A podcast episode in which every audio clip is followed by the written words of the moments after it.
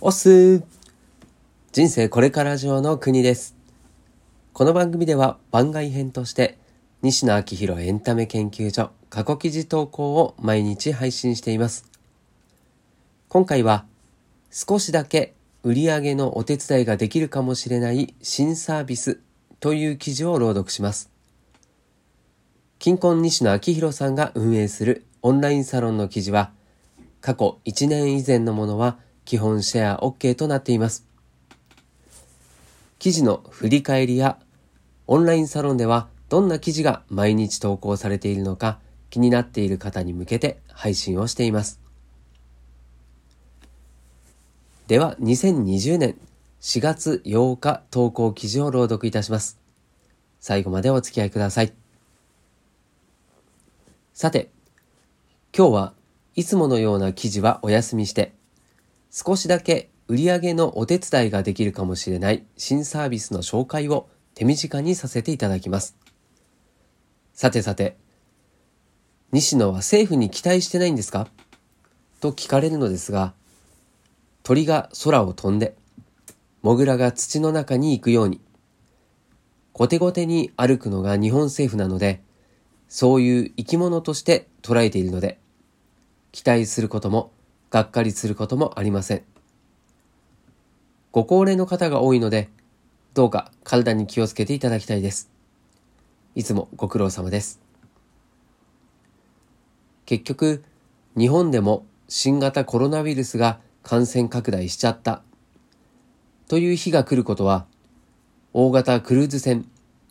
ダイヤモンド・プリンセスの政府の対応を見た瞬間に、日本中、過去、いや、世界中が分かっていたことで、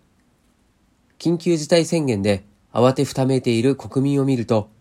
むしろ、後手後手の対応をしているのは国民じゃないか、とすら思っています。2ヶ月前からこの日が来ることは分かっていたのに、なんで対応してないの？まあ助けるけど、というのが僕の本音です。少しだけでもサロンメンバーのお店の売り上げに貢献する。自由に外に出られなくなる日が来ること、かっこ、飲食店が大打撃を受ける日が来ることは分かっていたので、テイクアウトやデリバリーサービスをされているサロンメンバーさんの飲食店の場所が一目でわかる地図を、レターポットという頭のおかしいウェブサービスの中に作りました。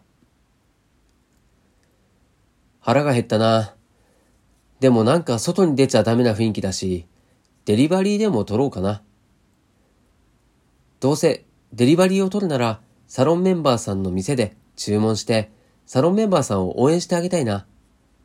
という人はぜひご利用ください。そしてこれを機に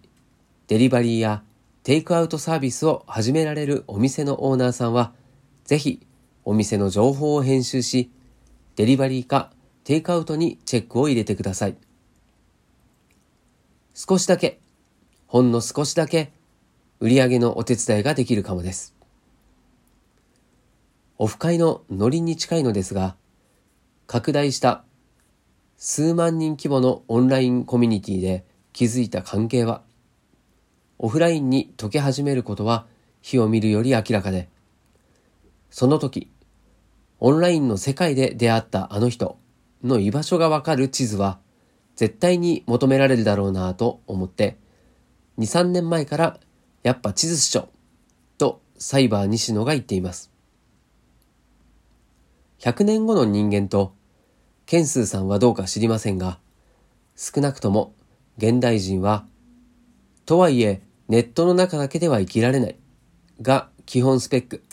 かっこ我慢の限界でそれこそ、ズーム飲み会を繰り返しているうちに、やっぱり直接会って飲みたい、となるでしょう。コロナ明けは、プチ居酒屋バブルが起こるだろうから、今はとにかく生き延びることが最優先事項で、そのためのお手伝いはしていきたいなぁと思って、今回のような試みを始めてみました。それもこれも、人数、かっこ現在4万3千人がいたからできることで、50人のサロンで地図を作ったところで、居場所は分かったけど近くにいないが多発してしまうので、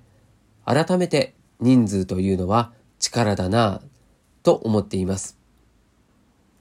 今回のウイルス騒動で顕在化したのはオンラインコミュニティを持っていない人の脆さで、オンラインサロンはコロナを機に注目されるのかなとぼんやりと見ています。ま、サロンオーナーとしてやれることは全てハイスピードでやります。一緒に頑張っていきましょう。現場からは以上です。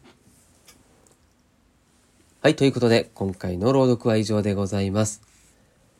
まあ、感想ですけれども、まあ、確かにオンラインサロンの波はコロナで加速しているというふうには今も感じますね。ま、そしてオンラインでのコミュニティの重要性もこれからもっと増してくるんじゃないかなと思います。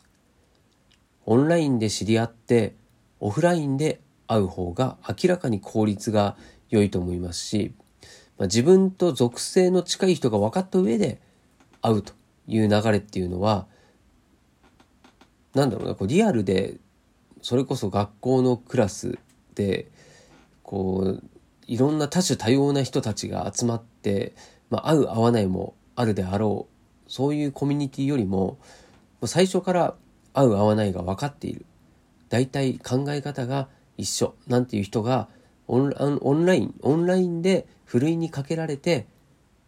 本当に自分に合う人たちだけがオフラインで会うっていう方が効率はいいですよね。オンラインだからいつでもつながっている状態なので何かあった時まあその助け合うっていうことも容易にできるんじゃないかなというふうに思っています。今回の記事のように地図で居場所がわかるとなおさらですよね。まあどうしてもネットで知り合った人と会うっていうのが怖いとか、なんか誘拐されそうなんていうふうに思っちゃう人もいるのはまあ事実で、広まるにはまだまだ時間がかかるでしょうが、コロナでその勢いが加速したとは感じております。はい、ということで今回は最後も、今回も最後で、最後じゃない、カミカミだね。ま今回も最後までお付き合いいただきましてありがとうございます。こちらの記事や朗読がたくさんの人に届くようシェアしていただけるととてもとても嬉しいです。ではまた明日この場所でお会いしましょ